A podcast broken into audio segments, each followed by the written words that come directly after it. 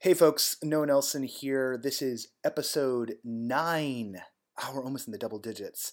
Episode 9 of No Proscenium, the podcast about immersive and interactive theater and its ilk. I'm your host and the founder of No Proscenium.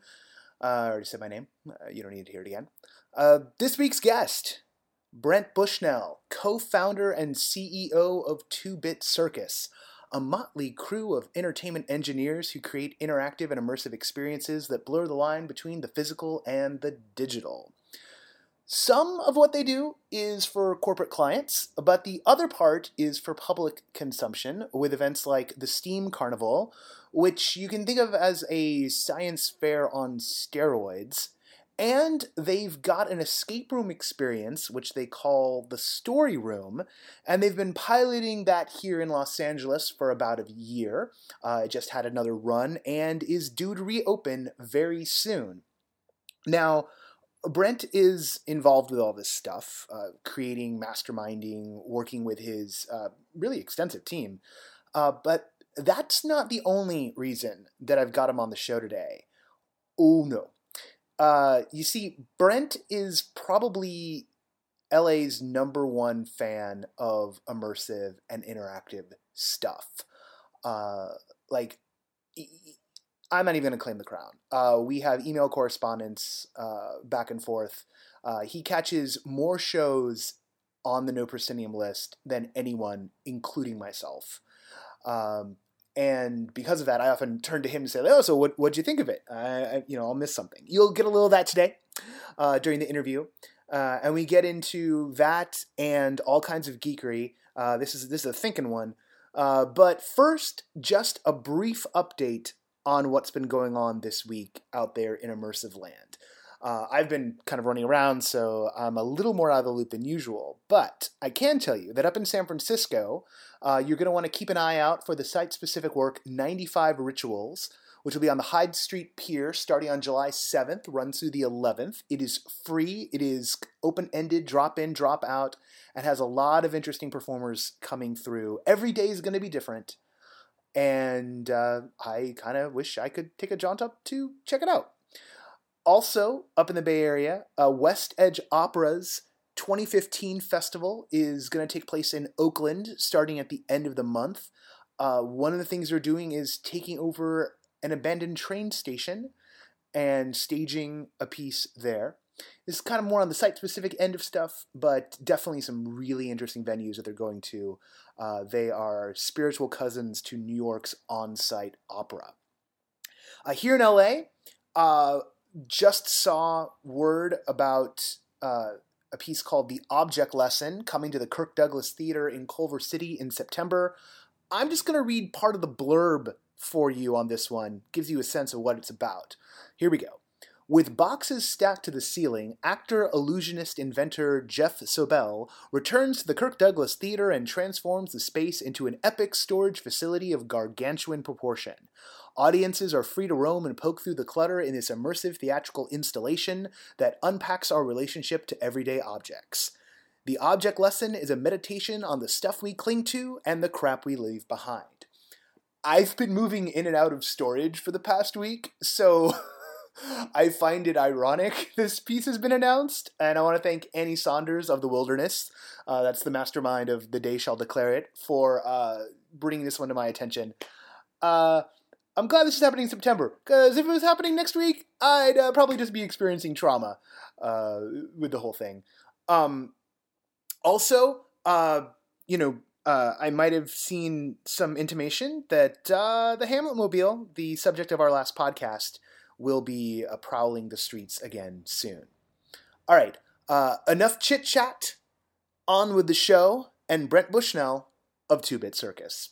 I want to think of a, of a startup here, and I can't think of a startup. Uh, Welcome to the circus. Welcome to the circus. That's good. That's good. We'll start with you. Uh, for identification purposes, everybody, uh, Noah here, of course. You just heard my voice a second ago, and with me is Brent Bushnell, uh, CEO and co-founder of Two Bit Circus. CEO and co-founder of Two Bit Circus. So uh, for for the, the listening public, uh, who who don't know Two Bit Circus, give me give me your elevator pitch. I know you got one. We are a high tech circus. Uh, my co-founder Eric Gradman and I, uh, you know, about a decade ago, got really frustrated with the state of out of home entertainment. And uh, you know, you think about a lot of that stuff. It hasn't changed since laser tag and mini golf. And and here was all this great new tech, computer vision, laser projectors, cheap sensors that you know we felt just was just had a burning desire to be applied to you know entertainment and social and, and getting people to play together.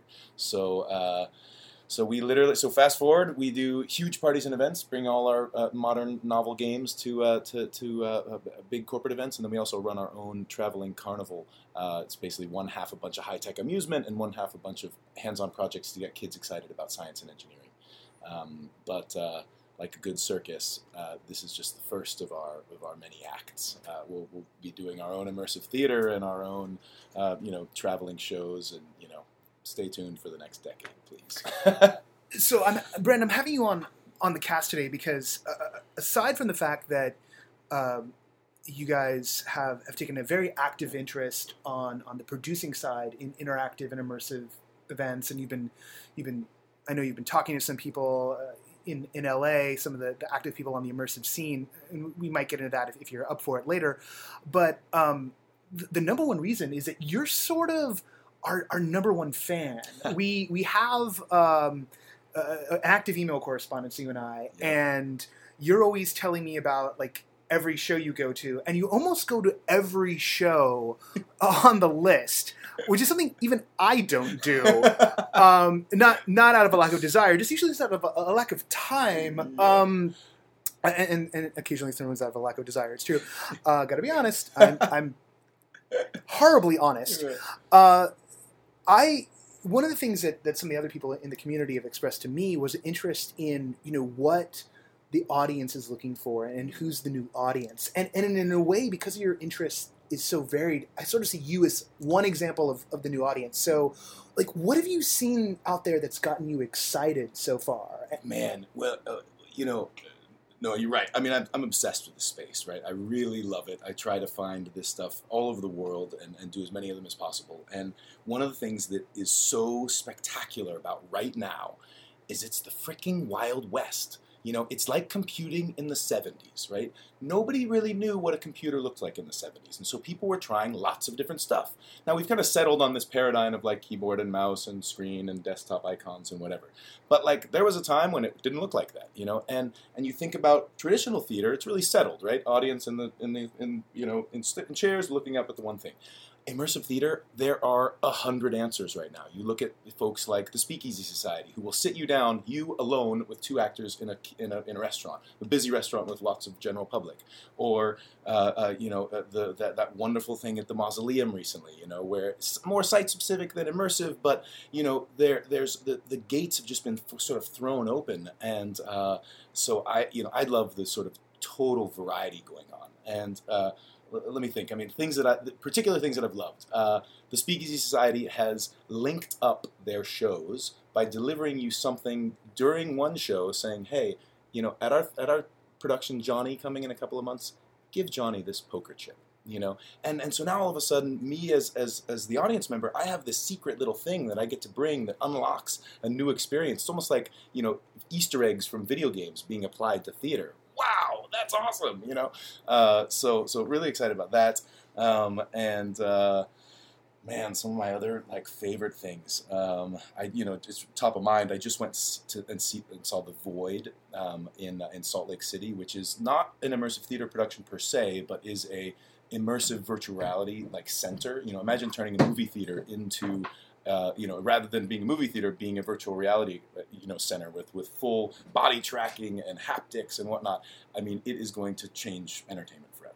Oh wow! Yeah. So like they're are, are they doing you up the way Andy Serkis does? You have to like wear the like the trackballs in order to like, and I don't mean like you know, the trackballs like you know the '90s where you'd use that instead of a mouse. I mean like all the little dots around you. Is that what they ah. do? They put you in a bodysuit or so they the, right now their their he- your head is being tracked the most. Ultimately, your your whole body. Uh, but you because your head is being tracked, they, they're tracking you through the space, and so they have all these sort of foam walls and using a really fascinating technique called redirected walking they can literally put you in a 500 square foot room, but you in the virtual world are look like you're walking down a long hallway. In the real world, they've actually got you slightly walking to the right. So really, you could be walking for a mile and you're just walking in a circle in real life. Holy moly! It's insane. And so, with some creative level design, you could literally put someone in a 15,000 square foot castle and have them literally in real life be in a few hundred square feet. Well, and if if we are in the Matrix, we may have been walking to the right this entire time. yeah, Um, it's really true. that's- that's that's kind of more than a little incredible, and sort of solves the holodeck problem, yeah, right? it really does. It's Um, really special. And, and and what's more, imagine every 3D gaming world in the past, right? The amount of work that they need to do to port that into this void experience is like really minimal. All the hard stuff has been done. Them spending millions of dollars on on you know the the, the, the skybox and the world and the characters and the trees and all of that kind of stuff. That was all the hard part. Yeah. Adapting this into a VR world is going to be pretty simple. Well, that's been the thing that I think is impressive about what's going on in the cinematic VR space. And as people listen to the podcast know, like I'm sort of obsessed with that as it relates to the immersive theater. I see the crossover there, and Yeah. you know, ILM just announced that uh, you know the the guy who did the effects for the Matrix, who's his name is on the tip of my tongue. I'm not going to get it right, so I'm not going to say it. But he's the guy who created Bullet Time, and he's been working in what they call their X Lab on VR, using the assets from Jurassic Park, using the assets from Star Wars, Mm. um, and, and you know they're they're looking at this as something that can be done in you know room-based settings, like Yes. you were just talking about, being done with Oculus Rift, being done just with an iPad to sort of like reveal a, an alternate world there for you. Oh. But the most exciting thing to me about what they've done is they're they're rendering characters in real time. So they have an actor standing on a green screen stage in a mocap suit who's performing a part, and then you can have this interaction with the audience member, and all of a sudden we're thrown right back into the exact same space that uh, you have in Johnny Yeah. or The Stronger, Yeah. or you have in Annie Lesser's Getting to Know You, which was at the Fringe, which you didn't get a scene, or you have in Hamlet Mobile, Oh. where you're having just a moment of connection with someone else. I mean, there's still barriers, right? Like if I got a mask on my face and like whatnot, but but that part of the equation, the the human interaction, is is going to get more and more important as we go on Yeah. And you almost see this across the tech sector. Like, you know, they're they're finding out that you know aggregating news via robot doesn't work. You need a human in there to do it. Apple is going to have their music thing, and they're going to have real people like Yeah. aggregating things. And it's like that's it's it, the moment is here where Yeah. like the humans have stood up and be like, wait, wait, wait. It's not just about shoving technology at me. It's about creating this this dimension here. Yeah. What what um okay tech boys interant um what uh, apologies to the non-techers who are listening. Like oh, they're talking about computers. Make it stop. So i will. Um on that human side of things what makes a, a really compelling experience for you Mhm. when and it- not necessarily examples but like when you're going to to a show and and given the wild west nature of it what's the thing that hooks you? Mm. like what's the thing that almost like without fail makes you go oh i am in yeah, the the interaction with the actors, right? Like I love, you know, Sleep No More was like probably for most the, my very first, you know, exposure to this stuff. And while I loved the idea of oh sure yeah. We we are just so you guys know we are we are here at two bit circus. We are in what's called the laser room. So we're in a working environment. So it's kind of like uh it's kind of like the, the michael tara garver uh uh, episode that Zay had in the chocolate cafe, except instead it is laser printers and 3D modelers and like what is that like 20 people working on like themed amusement stuff right outside. There's a bandsaw. So theater kids, imagine we're in the most high tech version of a scene shop you can imagine. Uh, still operating, still operating, and and do not dis- subtract the sawdust. Right. Sawdust is important. All right, yeah, so sorry, sorry about your computer. yeah, Uh, um, but yeah, that interaction with the actors, right? You know, I mean, so Sleep No More is that original exposure for me, but like, you know, no talking, no cell phones. You know, you're just sort of this passive observer. right, But I've, what I've loved about a lot of the recent stuff is you know, I start talking to the actors and they roll with me, you know, and they're ready to sort of like interact back. And, you know, I want to, you know, for me, the future is immersive. And, and, you know, you look at the trend of all entertainment, from books to movies to video games to the Wii and Kinect, you know, you're becoming more and more the character. Right. And so the closer you can get me to being that character and allow me to interact with that world, I want to forget about my current life and take on this other role. And, Yeah. and, you know, that's the stuff that really gets me pumped. there's there's something in my mind about the idea that suspension of disbelief isn't isn't is like a prerequisite, right? Like Mhm. like you you need to and not even like a prerequisite. It's almost like it's it's not a prerequisite. It's like the whole point is to get someone to abandon the idea that even if just for a split second that it's it's not real yeah. and some people try and do that through the production value and the overwhelming you know, you know just like sensory overload it's that what happens in imax like yeah. oh my god like you know my whole peripheral vision, you know. right and like you know and, and you know the the bass is throbbing and like Right. you know gravity i'm losing my breath right um the this the, the immersive theater side of it is that just like you're saying that connection that Yeah. moment of i'm looking into their eyes there was a moment i had um you didn't get a chance to see hamlet mobile No, I you? wanted Oh, to. There's there's still a couple of more you may not have the time but like Yeah. and and they'll hopefully remount it there was a moment and i'll admit this actually threw me out a little bit Yeah. um, there was a moment during one of the scenes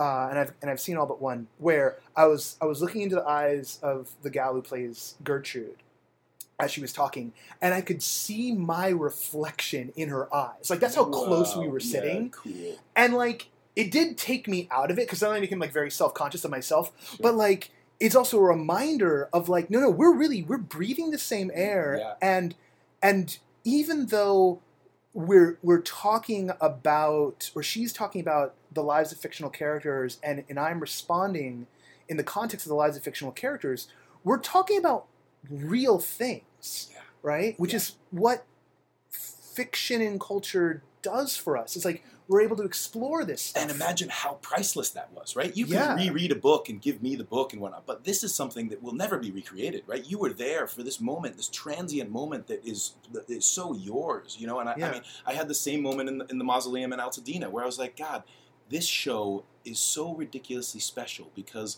it depends entirely on this space. You know, this thing's not going to go on tour and become the Lion King. You know, this is something that is like you know this this few hundreds of people got to experience and is completely irreplaceable you know? And and you know th- think about kids today. They've grown up with everything being interactive right? They expect every screen to be a touch screen and everything to be customized to them and, and, and on demand and whatever. And and so traditional theater where you're sitting back in a seat and and just sort of consuming it is insufficient you know? The the future is immersive and experiential and how do you how do you get that right echo real life you know make it make it as close to, to real life as possible but give you the opportunity to be a new person you know, Yeah. take on a new role Yeah. Yeah. Well, and, and I mean, I know that not, not everyone's going to be wired for that. I mean, it takes a certain kind of insanity or courage or whatever you want to call it to be able to like let yourself go into those experiences. I agree. But but imagine that I think that this is an opportunity for the writers to create sort of multiple threads, right? Here's a thread for the person who's gregarious and wants to get into it. Here's a thread for the person who's super passive and is going to sit in the background and let them self-select when they arrive. Yes. You know. I, and and that's that's that's a really big thing, right? Like, and we were we were talking about about this a little before. I mean, I don't know if you want to get into any of that or what you got like locked down. You're getting Yeah, locked well, down. you know what? Well, uh, we're- s- stay tuned. We're, Okay. we're working out. We're prototyping it right now, and, and I can't wait to show you once it's up and running. but uh, but I think I think maybe we can talk in in, in kind of a, a theoretical uh, terms about um, w- one thing we were talking about Yeah. bef- before we started was about uh, the the choose your own adventure and and the Yeah. te- Telltale's games. So for those who aren't uh, in the gaming crowd, uh, Telltale, you might remember games uh, like Sam and Max Hit the Road or you know Monkey Island, all that stuff back in the day. Well, a lot of those people went on and and they're they're sort of part of this company called Telltale now, and they're they're they they make games like based on The Walking Dead, based on Game of Thrones, and it's it's sort of elaborate choose your own adventure. Morris Lessmore, The Adventures of Morris Lessmore was awesome. Yeah. hope you got to play that. Yeah. Uh, and, and one of the things though is like they, they give the perception that you're giving a lot given a lot of choice. Yeah. But if you pull back and if you replay everything, you find out that it was always going to go in one And, direction. You've been sort of fooled into into thinking you've got some autonomy. right. But how cool, right? Yeah. Because a book, other than choose your own adventure books, a book you are a passive observer and you're doing all the imagining. Right? Yeah. A movie, like some of the imagining is done for you, but you're still this passive observer. A video game like gives you control with your thumbs, but like it's just your thumbs. You know, like the you know I, I- I want more control. I mean, for me, the height is Michael Douglas in the game. Right, you know, I want that. I mean, short of being like buried alive in Mexico, but but like that was that can be arranged. magic, So- such magic. Yeah, I Yeah. don't know. Did you ever get to do the Jejune Institute, Jeff Oh, yeah. thing up in San Francisco? Yeah. Glorious. Yeah. No, the Jejune, Jejune Institute, uh, and there's a great documentary on it called The Institute. Yeah. Uh, I think we may have even mentioned it on the podcast before. I can't remember, uh, mostly because I talk about it so often. Oh. Um, it does a really good job of creating that illusion of choice. Yeah. uh, creating that that sense that there are stakes, uh, that you have some level of impact in the world. But really, it's sort of just kind of like moving on with or without you. Right. Um, and and in some ways, like that's that's fine, right? Mhm. I mean, there's there's some m- metaphysical level to this where it's like, well, do we really have any free will at all, right? you know, we're not just like you know like passive riders on this whole mud ball Yeah. but but I'm I'm thinking just in terms of like the the design challenges. I mean, you're Oh. you're a designer. You think in terms of design a lot.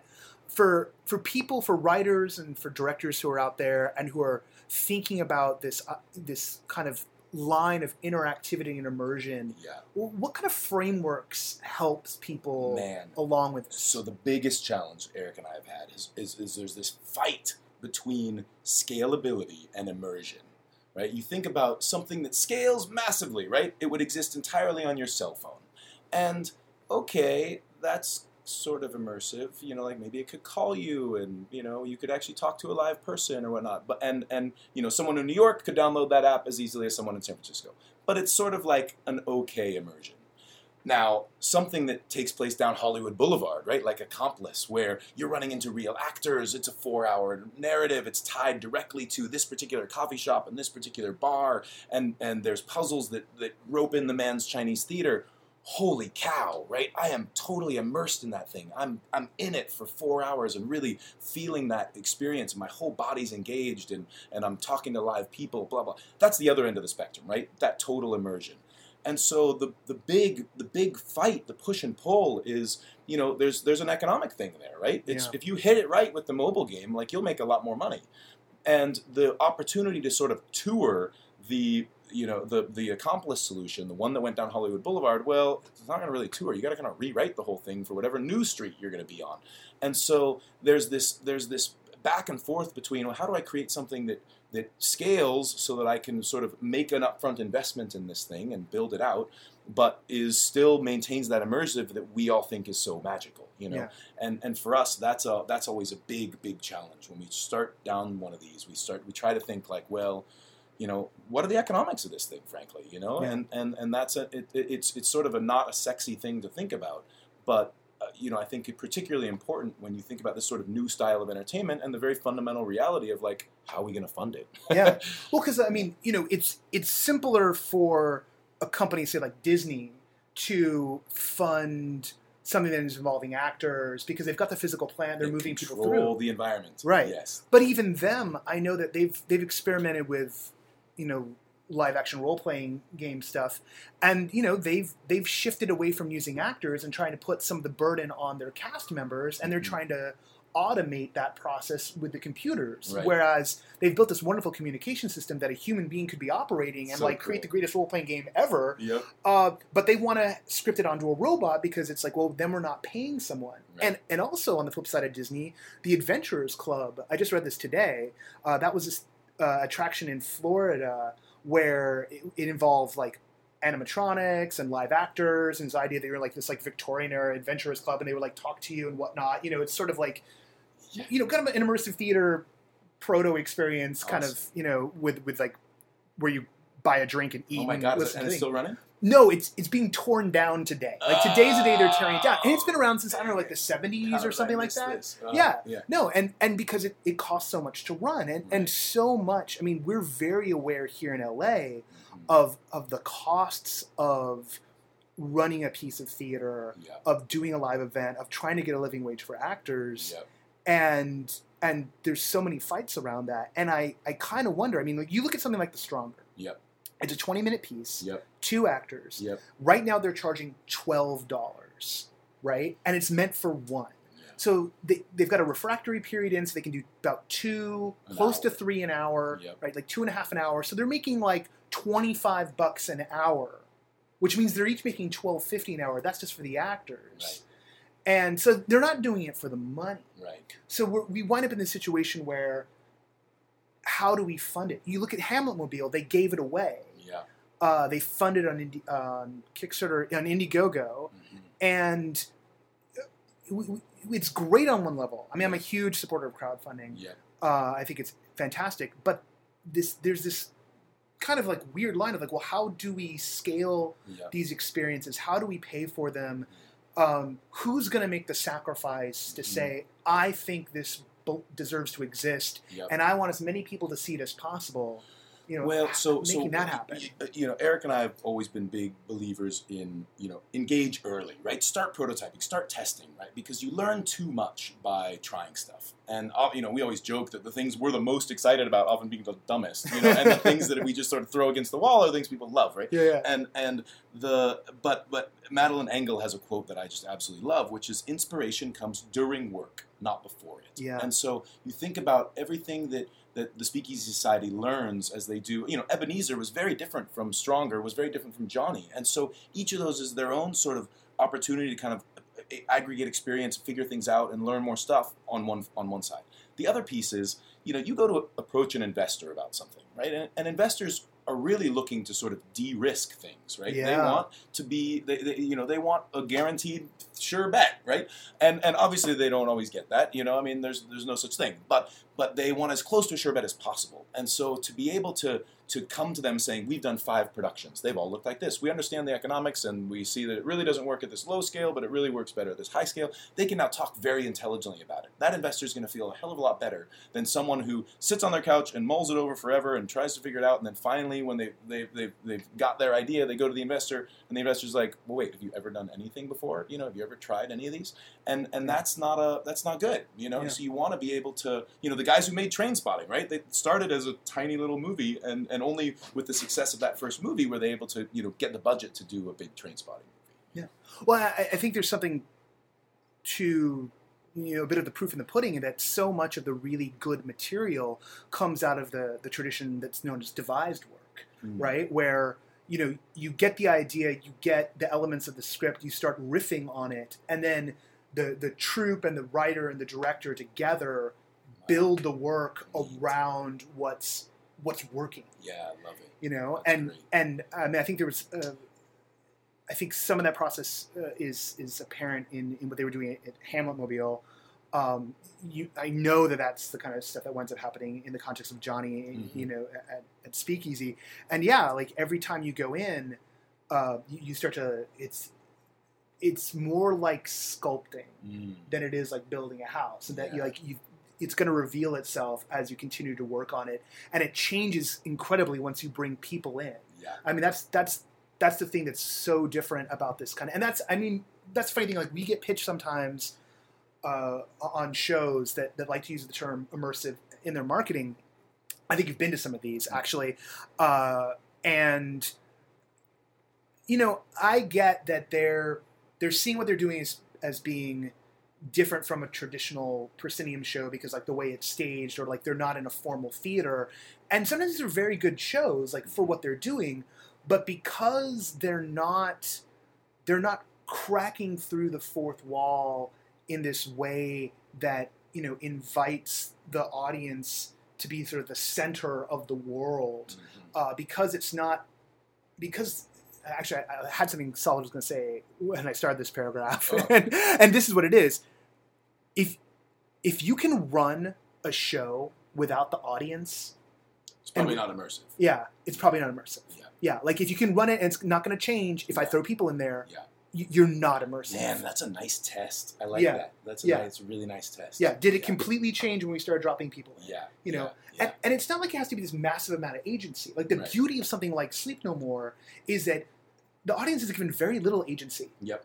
What are you watching? Right. That's what you're. That's the agency you're given. Yeah. yeah. But you've got to give just at least that little bit of control over. And if you if you haven't done that, uh, if it doesn't change, and yeah, every show changes when you get an audience here. That's like that's not what we're talking about. It's like the whole thing just would be inert. Yep. You know, Yep. like it's just gonna not have that alchemical reaction Mhm. of the audience. It's not. It's not gonna not go off rails. Yeah. Like it's almost like you got to be risking it going off rails Yeah. for it to count. and then to and, and and to have it also hang together when you give the audience some of that agency. I mean, my big challenge with Sleep No More is I had no idea what was going on. Right? I mean, Yeah. I've read Shakespeare, but yet that was like uh, it was. A, I was really sort of off in the weeds, and Yeah. you know the whole time. You know, after I'd sort of explore, explored the whole environment, I was like getting ready to leave, and the maitre d was like, "Hey, dude, like you're about to miss the big thing, like at the bottom." And I was like, "Oh, oh, the climax, okay." And you know, but it's like I had no idea that there was a climax coming. I had like yeah. you know, had seen a few kind of random interactions with actors in beautifully themed environments and, and was completely lost. Yeah. Oh yeah. No, I, I mean, I got lost for like 20 minutes on a floor where nothing was happening. Yeah. and I was I was disappointed. And then I stumbled on to like following one actor on a track, and I was like, oh, this is very this is what it Much this is what this is, right? Yeah. This is what's supposed to happen. Now, did you do Then She Fell? I did. Oh my God. Yeah, That was so awesome. that you thing's a machine. down the rabbit hole, you know, I mean, like like the, the, the Alice in Wonderland. And, Mhm. and, you know, I mean, I think it was what? 15 audience members and 10 actors you know i mean again Yes. i don't know what the business model is but but for them the, you know it's it's so gorgeous and and such a wonderful proof of concept i can't wait to see what they do next with you know the sort of proof of traction there and able to sort of scale that up or whatnot i mean uh, it was so gorgeous i loved it so much more than sleep no more like I'm the exact same way. Like I came out of Sleep No More being uh, like, disappointed, not with the show, but sort of this sense of like, wow, I could never make something like that because I don't have a million dollars to create like this in- beautiful, lush production. yeah I'm not a production designer. I'm not a choreographer. yeah Uh, I'm out of luck if this is what this world is. yeah And then two days later, I saw Then She Fell. Mm. And even though they still had beautiful choreography and really amazing production design, like there were surprises in there that I was like, how the hell did they do this? yep yep um, because the anchor was this interaction between the performer and the audience, yeah like grounded in those moments, Oh. I was on fire. i love it And every, you know, it's not entirely true. I know one or two people who who don't like it, wow but from what I know of those people, they like a lot of agency Hmm. in their interactive. and so they felt like they had not enough agency yeah, they felt because because of being on the track and because the performers were um, really sticking to the script, hmm um, they they didn't have as much fun. Um, and you know, like this this is the thing about this is that not not everyone, not everything is for everyone. And there have been so many discussions I've been in where we talk about like, well, do you design for the recalcitrant? Mhm. Like, do you design for the people who are like, no, no, no, like I'm not going to do that. I mean, I think you got to give some valve for the people who got dragged along to something by their super eager friend, yep right? You know, because we've all been there. I think we've all been the super eager friend, and we've all been the person who's like, I just cannot deal with this tonight, Yeah, right? Like, yeah. no, I don't want an actor up in my face so much you know, Yeah. screaming at me like Batman. Yeah. like, no, thank you. Um, so you got to give give an outlet, but or an out. But at the same time, you know, I mean, the thing is going to be the thing that it's going to be, Mhm. and some people are going to be really into that. It's like not every indie movie is for Thanks for everybody. everybody. Although I You do know? think that there's the you know an, an opportunity for the, the writers and the producers to create a track for all of them. Like have you heard of the the phrase one nine ninety? That you basically Hmm. have sort of one percent that are going to, and this applied a lot to alternate reality games. Right. One percent who are going to be ravenous, right? They're going to be solving all the puzzles. They're right there at the front of the lines. They're really engaged, hyper engaged. You're going to have nine percent that are going to sort of really be excited and following the, the, the actions of that one percent, I'm right? nine You know? percent.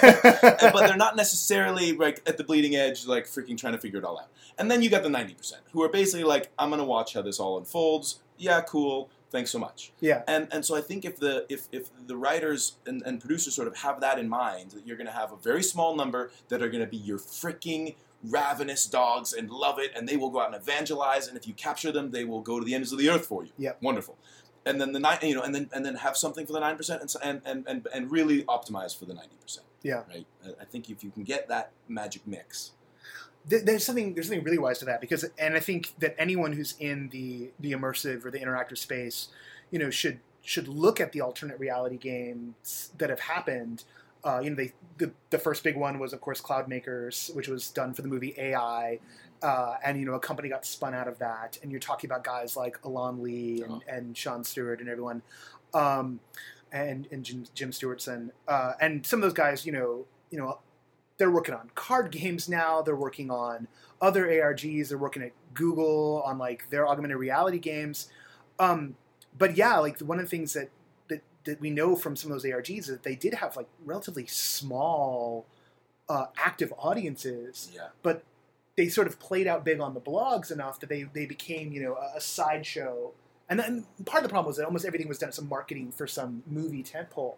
But that idea, that one nine ninety, I think that's that's that's a good way of looking at it, eh, as that you're you're trying to find something, you know, who you're going to put center stage, Yeah. right? And that's one of the interesting design problems. Like when we're dealing with a group, how do we pull someone in from the group to be the active person? That was the thing that was interesting to me about Johnny Yeah. was that they were trying this like ticketing system of like, oh, it's your turn to be center stage, and I'm going to swap. Okay, it's your turn to be center stage, and that sort of stuff uh, is is one way to approach the small group dynamic Mhm. because I think that's that's the other side. And you come from the say like in the themed entertainment world, there's a big concern about you know throughput. Like everyone who's designing a ride, it's like how many people can we get on this Yeah, ride and per push through? hour, Yep. Right.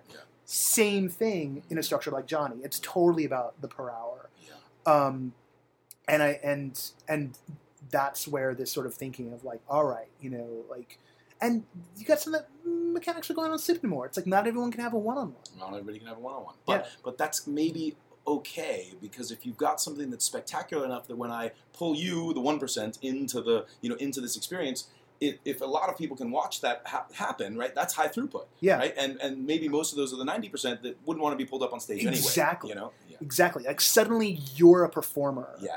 and then you fade back into the audience. It Yeah. becomes very organic. Yeah. Like and entertaining. Like, do you remember the uh, what was the Point Break Live, right? Where they literally cast the main character out of the audience. Yeah. You know? And it was hilarious. And so you, as the audience, you know that the main character is, is one of you. You Yeah. know, and, and and it's just as fun to watch that whole thing play out as it would be for you to have been on stage yourself. you Yeah. know? And so anyway, I, Yeah. didn't mean to interrupt. no, no, no, no. Yeah.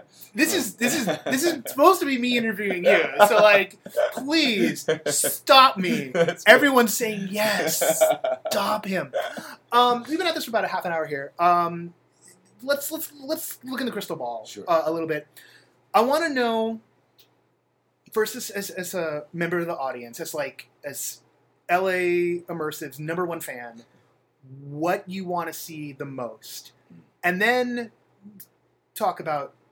We can talk about like creatively what what problem you're trying to solve. And I Man, we'll- I mean, we'll- I would, I would just love to see more stuff thrown against the wall. Like, I think that we, you know, finally immersive is getting, getting play. You know, people are getting excited about. it. People are starting to know about it. People, you know, you mentioned immersive, and they're like, "Oh, you mean like Sleep No More?" And we're like, "Yeah, like Sleep No More." You know, and and that's starting. And you know, you're doing such an awesome job of Oh. finding all these. You know, and and and, and the fact that you guys have an SF mailing list now, and that's you know, they're they're starting to be enough of this stuff to talk about it every month. You know, that's awesome. And so I want to see it. You know, it's just a ton more stuff of people sort of experimenting in this space because nobody knows the right answer right now. You know, and yet the tech is all getting so good, and the sort of opportunity to do this stuff is finally so good that you that really your imagination is the limit. So that's Yeah. one thing. Uh, you know, to hark back a little bit to when we were talking about alternate reality games, they were you know ultimately you know uh, uh, funded by brands in order to sponsor stuff.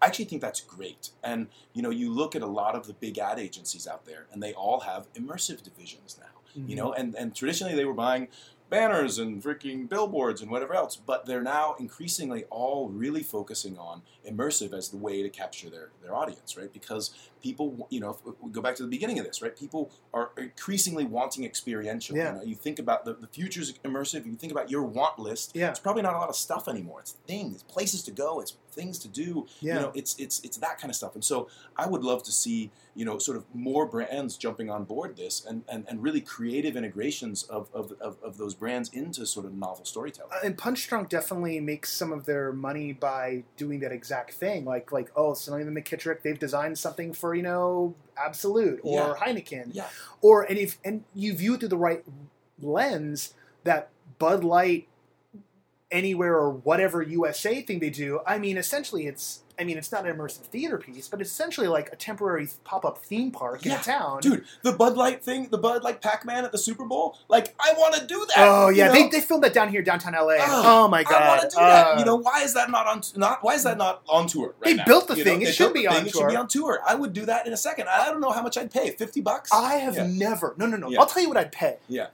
In my life, I've never had a Budweiser. I've never had a Bud Light. I would drink a Bud Light if it meant, if it meant I could go do that thing, right? end. You know, like exactly. like I would violate like a geisha. So I might die thirty seconds after it, but for the love of God, I played live action Pac Man. Yeah, man. So, know? like, there, I think there's a real. Op- that's I do, that's completely agree. Yeah. Like, like, there's really an, uh, you know, there's an opportunity, an opportunity there, opportunity there, and so I need there, and so I think for it to be brand funded doesn't necessarily doesn't mean bad, you know. And Right. you think about BMW films and a bunch of the stuff that has sort of come out of a big brand backed, you know, uh, uh, uh, uh, narrative. It, it can be great. artists are grifters.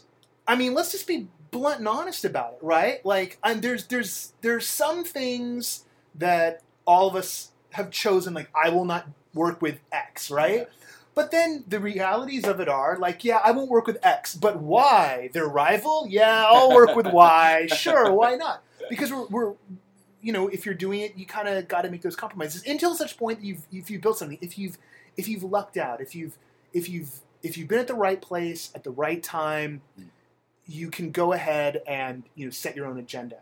Uh, and I think our culture as a whole is really focused on you know the Punchdrunks, the George Lucases, the the Walt Disneys, the people who Have massive scale. who have who have massive scale Yeah. Or you know who just had were at the right place at the right time figured out how to make it open for more people but also like you know there was for every single one of them there was at least a dozen other people who were this close Yep. to being that person Yep. And it's just the way the the, the game broke Well, and think about Disney, man. They started in uh, you know the fifties, right? Disney, Disney, 30s. Disney. I mean, well, sorry, 20s. Disneyland, Disneyland, Disneyland, Disneyland, yeah, right? 55, 55. So that was a long time ago. You Yeah. know, there's sort of there, what's what would Disneyland look like if you created it today? Oh, Very God. different, you know. different. And so I think there's a big opportunity there to say like, hey, given everything we know right now, and and frankly, that's a big risk for Disney, right? Because they Yeah. got all this installed infrastructure, all this sort of legacy stuff. Someone, you know, who's the super nimble group that can, you know, sort of reimagine that and do do what what what Disneyland would be, you know, given all the modern tech. Well, and and you know, on that note, I mean, the, the growth area for themed entertainment is China and then Dubai, Oh and you know, Disney's spending like what a billion plus, like doing like the Shanghai park, and you get all these other companies opening theme parks in China, and you know, that's that's a whole other rabbit hole, and there are Alice in Wonderland attractions, so that's very appropriate. but there's another layer of it that does come back to like this stuff like like disney's also looking like i said earlier like at the larp thing at like Yep. how do you refine the actor stuff we've got issues around you know how does how does equity deal with you know actor contracts Mhm. in a world where you know it's not a two hour show with a meal break and this and the other thing it's Yeah. like well here's a six hour day long experience and and how do you structure around that if Mm. you're going to have that scale Well, so here's one of the things I think is really special for right now is think about food trucks. Right, a food truck is a Mhm. wonderful prototype for a restaurant. It's an opportunity to build audience and test recipes and figure stuff out in a really low capital expenditure kind of way. Yeah. Right, you've just bought the food truck, but you know people like Roy Choi and a bunch of these others, you know, went on to create whole Empires. fran- empires, whole empires Yeah. of restaurants on the backs of, of successful food trucks. yeah And I think that the exact same parallels can be made for theater, right? So start with, you know, so Speakeasy could start with Johnny, a very tiny production for one person, but it's an opportunity for them to build audience and get traction and, and experiment and whatnot so that they can then scale into sort of much larger solutions. Yeah. And, you know, think about renting out the Pantages, right? That's a major freaking problem. Yeah. But walking up to some per, some some uh, you know uh, landowner who's got an empty piece of retail, right? You're saying, "Hey, let me help you monetize this. If you if it makes one more dollar, then you're you know you're getting nothing right now. If you know if, if I offer you a dollar, like that's a hell of a lot better than nothing, you know. So you you have sort of a lot of opportunities for venues and and whatnot, you know, just sort of by getting creative. Well, and I mean, talk literally about you know trucks. You know, Hamilmobile is in a van that they rented Awesome. that was uh, up until like a week before it ran was like on like a you know non-operation license. So like they they, they, they unmothballed it. They built this beautiful environment inside of it. It's technically gorgeous. It's it's set decorated well, and then it's just four actors and like the two producers and a stage per- manager like running this little operation. Awesome. And like they were moving it all around the fringe, and they could pop this thing up anywhere because it's a pop up. So Yep. it's like Kogi for Hamlet I love that. I love and that. then and then you look at something like um, there's a there's a alternate reality game. It's like their first stab at alternate reality games. Uh, the the Gentleman Proper. They're a design house that they've done the Houston Brothers Oh yeah, bars. dude! I saw this on your newsletter this morning and signed up. Yeah, yeah, yeah. uh, and like you know, like and I've seen, and and you know, I had uh, one of the people who's like a, a- an old hand at ARGs. Like, like he wrote me, he's like, "Ah, I don't think much of it and whatnot. You know, like I don't like what they're doing, like on the computer side. And it's like, yeah, but like the point is for me that they're going to be in those Houston Brothers spaces, Yes, they've got control of some real real estate. Yeah, and that's, I mean, I've been that's dying. Like I'm so jealous that they've got that space, Yes. which means like I'm on board. Yep. like, You know, and and going into those spaces, going to these beautifully designed spaces, and doing interesting things. Uh. like that's like half the battle. Yeah, right well, there. I mean, think about this is like you know the In-N-Out secret menu on steroids. you Yes. know? So now it's like you're gonna roll roll into No Vacancy or one of those, and you're gonna have a different experience than every other bar goer, right? Yeah. Because now you have this this backstory, this narrative, this stuff that weaves together the props in that environment, Mhm. and you might know about something that's behind a closed door that nobody else gets access to. I mean, that's freaking awesome. yeah, Yeah. yeah, no, it, it, it totally it totally is, and and if done right, it's the kind of thing that can last for a very long time if you have access to these spaces, if you have these kind of partnerships. Yep. And I mean, any any of us who walked into No Vacancy or any of the other Houston Brothers joints, like we, our brains instantly started going there, and Yeah. some of it's inviting us to do that right from the start. Uh, It's like walking into the queue line at Indiana Jones. It's like there's feels like there's a story here, and Yes. like in Indiana Jones because there is. Um, you've got to rock and roll. Uh, I should get going too. We need to do this more on the regular. Dude, we love it. Um, yeah, I guess. Uh, what's what's the next public facing thing that uh, people can check out that Two Bit Circus is doing, and then how can they hunt you guys down? Oh man. Uh, well, so we're we, we've uh, uh, you know our story room we launched a couple of months ago. Uh, did it in downtown LA. It was a big success, sold out. Uh, and so we're uh, we we took over a bigger space, and so we've moved that same adventure. Our first episode, Cosmic Contagion. Uh, it's going to be open the the uh, the end of July. Uh, and we're going to use that as a as, as sort of a prototyping lab for us. So we've got some some nice modifications to that. We're going to open up a parallel unit that's going to be a different theme. So we're really excited about that. Uh, and then we take our huge carnival to San Francisco in in November. It'll be there November sixth to the eighth. It's going to be nuts. We have over hundred thousand square feet at the at Pier Forty Eight, right next to the AT and T ballpark. I just can't wait to show you. It's going to be nuts. That's Uh, but fantastic. Our, our newsletter's the best at twobitcircus.com. Real low volume, once a month, uh, but quick little update on our stuff. And on Twitter, they can find you at, at Two Bit Circus, and they can find they can follow you too. Yeah, yeah, yeah. Uh, Brent Bushnell, one word. Uh, you know, I, I try to keep it uh, short and sweet, but put out a bunch of you know all my, my, my favorite stuff, which is immersive theater, frankly. Fantastic. No, I, I and, and believe you me, like I, I rely on you to like you're often like the QA tester for the for the No Pro newsletter. It's like, oh yeah, that was good. All right, that's gone. Um, or like, oh, I guess I'll have to check it out. And and you'll often get to stuff, and you'll tell me it's good, and be like, I missed it. Why did I miss it? Well, dude, thank you so much for pulling all this Oh, stuff together because it. it. really you are, are, No, are, are no. doing such an amazing job. I don't know how you found all this stuff, and I thank you. Though, It's, because uh, it's it's you know, it just it's simple. Like no one was doing it. I wanted someone to do it. I was like, fine. I'll do it. it. which is how the world works. Great. So, uh, all right. On that note, uh, we will uh, we will talk to you guys later. Rock and roll. That's it for the show today. Uh, odds are that we're taking a bye week next week. Uh, I keep saying that it keeps not happening. Uh, my gut tells me, yeah, it's happening this time. Uh, but I'll, I'll probably turn out to be wrong. Uh, nevertheless, keep your pod catchers tapped in because you never know. Uh, take this opportunity to go back, tell your friends uh, about the other episodes. Um, we had a lot of downloads at the end of the month in June. I don't know if those are robots checking us out or actual people. Uh, I never know. I don't know. I, I talk into a laptop and assume that three or four people actually listen to this. Uh, here's the part where I tell you where to find. Th- oh no, I got one more thing. Um, uh, you know, I, I spent a lot of time in the past few years uh, covering the tr- what's known as the transmedia scene. Uh, it's this this edge of uh, experimental new media, digital media work that uh, crosses over into the immersive world a lot. And during that time, uh, I, I, had the pleasure of talking with uh, Brian Clark, co-founder of GMD Studios and one of the co-founders of, of IndieWire, that publication. Brian, very sharp, um, really incisive guy, uh, not afraid to say exactly what he thought, not afraid to piss you off uh, if, uh, if, if that's what wound up happening, uh, and a, a, dear friend to a lot of my dear friends. Um, I, got only chance to talk to him like three times. Only one of those was in person.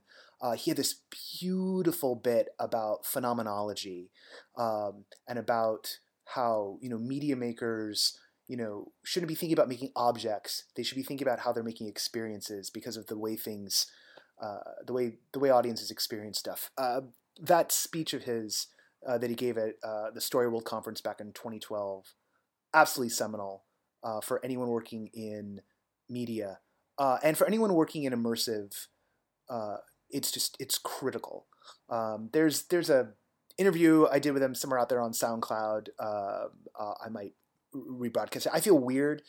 Um, oh, because I haven't said the critical thing. Uh, we lost Brian this week, um, and it, it's hit a lot of my uh, friends really hard. And uh, I'm just sad I didn't get a chance to uh, to know him better and to talk with him more, um, and, and, to you know pick his brain. Um, he was the East Coast guy. We're out here on the West Coast. Uh, and I know that there's a couple of people who were, were close with him who listened to this podcast. So I just wanted to uh, mark Brian's passing. Um, it's it's not fair. We lost a really sharp person. Uh, and if you don't know who he is, uh, you should definitely go check out, particularly his stuff about phenomenology. Um, it, it's it's so key, and it'll it'll it'll help you reframe maybe the way you're thinking about this stuff. I know it did for me.